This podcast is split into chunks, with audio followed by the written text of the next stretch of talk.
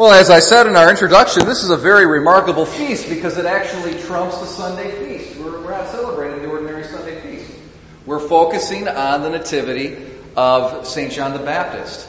He's the only saint in our tradition whose actual birthday is celebrated in addition to his death. So he's got two feasts dedicated to him. That's how important he is. We see from our readings a focus though on, not on his death, but on his birth. In our first reading from Jeremiah, it's a reference actually to the prophet Jeremiah, but it's applied, or it's applicable at least, to John. God says, Before I formed you in the womb, I knew you. Before you were born, I dedicated you a prophet to the nations. And in our gospel, we hear how John will be filled with the Holy Spirit even from his mother's womb. And in our responsorial psalm, likewise, we have this refrain about God being our God from the womb. It's part of our tradition, and I think it's clearly indicated there in Scripture that something took place that was very unique with John. He was actually born in the grace of God. Original sin was taken away from him while he was still in the womb. For all of us, most of us at least, if we were baptized as infants, that takes place at baptism when we're, when we're infants, after we're born. But for John, it took place while he was still in the womb. That's how holy of a person uh, he was called to be. He was called to do something so special, to point the way to Jesus, and to do so unlike any other Old Testament prophet. All the Old Testament prophets we hear about in our second reading from St. Peter, they prophesied of the grace that was to come.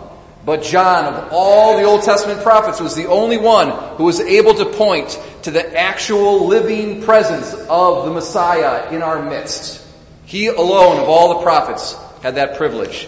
And so he was very, very special.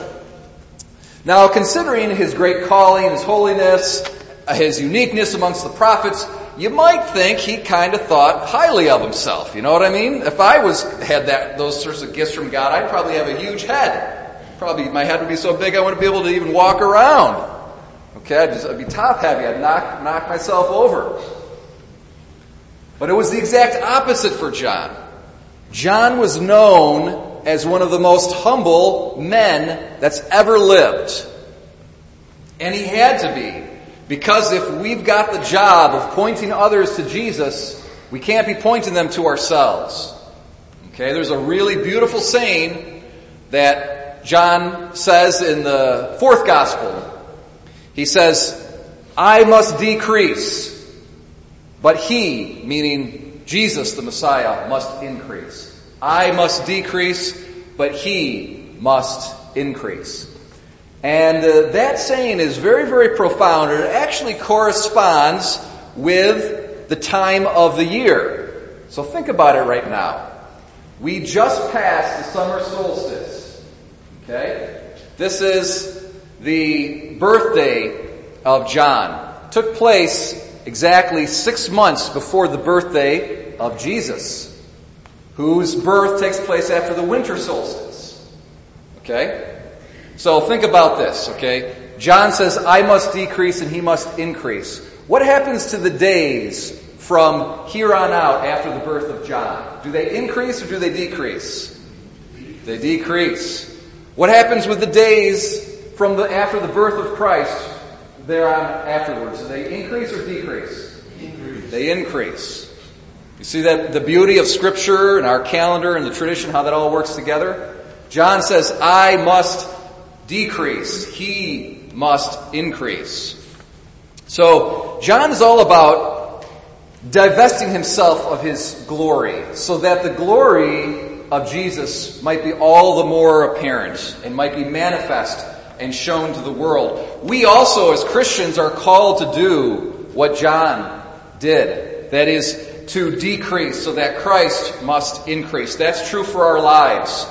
Okay? And the primary way we do that is through the virtue of humility. And that's essentially what I'd like to talk about tonight is basically the virtue of humility is one of the main ways that the presence of Christ increases in us such that we can actually fulfill our mandate to evangelize, fulfill our calling to show to the world who Jesus really is. So humility is ultimately, in the last analysis, about making room for Jesus. It's not a decrease of ourselves just for the sake of decreasing ourselves. It's a decrease in ourselves for the sake of increasing Jesus. You know, I, I, I, thank God that I do have the opportunity, the leisure, and the, the, the time and the money and all of that kind of stuff to get out and to do a little bit of exercise every day. Okay, I'm a little bit of a health nut. But you know, I gotta be because the people I work with are all health nuts. Okay? My maintenance man, he does martial arts and he does baseball. He does it with his, for the sake of his kid mostly, but you know, he's, he's really in shape. And then we've got our, our finance director, Mary, Mary Capone, and she, I call her Mary the Body Ventura because she's in the gym lifting weights. And then you've got our secretary, Lisette, who's actually a martial artist. So basically, I got to keep in shape, otherwise, I'm afraid I'm to get beat up or something by all the people that I, I work with. So I'm a little bit of a health nut, you know, and I watch YouTube videos of people talking about health things and exercise, and I got to say, this whole health and fitness culture can really lead to a lot of pride and vanity. Some of these people are really full of themselves. And if you get into the fitness culture, that can really lead very quickly to a, a, a preoccupation with oneself. Not with one's decrease, but with one's increase. Okay? Uh, I can remember a little funny story from when I was younger. I was a teenager and I was involved in sports, so I'd go to the gym and I'd lift weights. Now you might not believe me, okay? Father Tedeschi, you're kind of a skinny guy. I can't remember. I don't, I don't exactly associate you with a weightlifting culture here. But just to rest assured, to make sense of that, I actually kind of lived vicariously through my brother, who happens to be six and a half feet tall and 280 pounds of muscle. Okay, so I don't know. I probably thought I was like him. I had delusions of grandeur or something like that, just by you know watching my brother. But he and I would go to these old-fashioned gyms. I don't think they exist anymore. They're back in the 90s here. Okay, they're like dirty, nasty, smelly gyms with bad lighting and the the drywall was falling apart and the pipes you could see and there was rock and roll music playing really loud in the background. The carpet's ripped up and the plates are all rusty. And you had a kind of a competition between two groups of these kind of muscle heads in, the, in these gyms. You had the power lifters whose goal was just to get really strong. And then you had the bodybuilders whose goal was to look really good. And I'll never forget, here I was probably 15 or 16, I'll never forget a, a older gentleman who was of the power lifting, you know, class, and he, he walked over to me and you see that guy over there?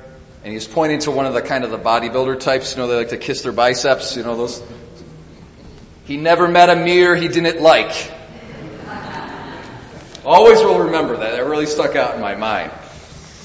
So, we see here things that we as human beings can be very proud of. Now, for maybe most of us here, it's not going to be the fitness per se. But what about, you know, our uh, professional accomplishments, our job? Um, maybe our intelligence, maybe academic achievements, uh, maybe our possessions. And we can get so focused on these material things that we start to get kind of full of ourselves and we forget what life is all about for the Christian. And that is that we must decrease and that Jesus must increase. And uh, how do we do that? Well, a few things here. First of all, it's helpful to be mindful of our sins. Okay? So that's why it's helpful to have an examination of conscience on a regular basis. Okay? Now, you look at someone like St. John the Baptist, quite frankly, he didn't have a whole ton of sins. Okay, he's a very, very holy man. How did he remain so humble? Well, no matter who you are, even if you're the Blessed Virgin Mary and you're totally sinless, you can always be mindful of the fact that you are a creature and that every moment of your existence depends upon the will of our sovereign, almighty God. And that if God just simply willed just ceased to will you into existence, you would disappear. That is how radically dependent we are upon the power of God. And that's how limited we are as, as creatures. So that's helpful. But you know what the more helpful thing is, is to be mindful of God's, not of our own limitations, but of God's greatness and of His excellence as it's manifested in our neighbors. Okay? We can look at talents and good things that our neighbors have, and that's actually a reflection of God's excellence and of His goodness. Because if it's truly good, where did that goodness come from? All goodness ultimately resides in God and comes from Him and is given to us on loan. But the best way is to look to Jesus.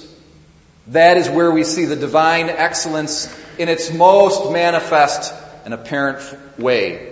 And so to pray to Him, to have Him the center of our affections, the center of our thoughts, the center around which we organize our life and we make our ethical choices.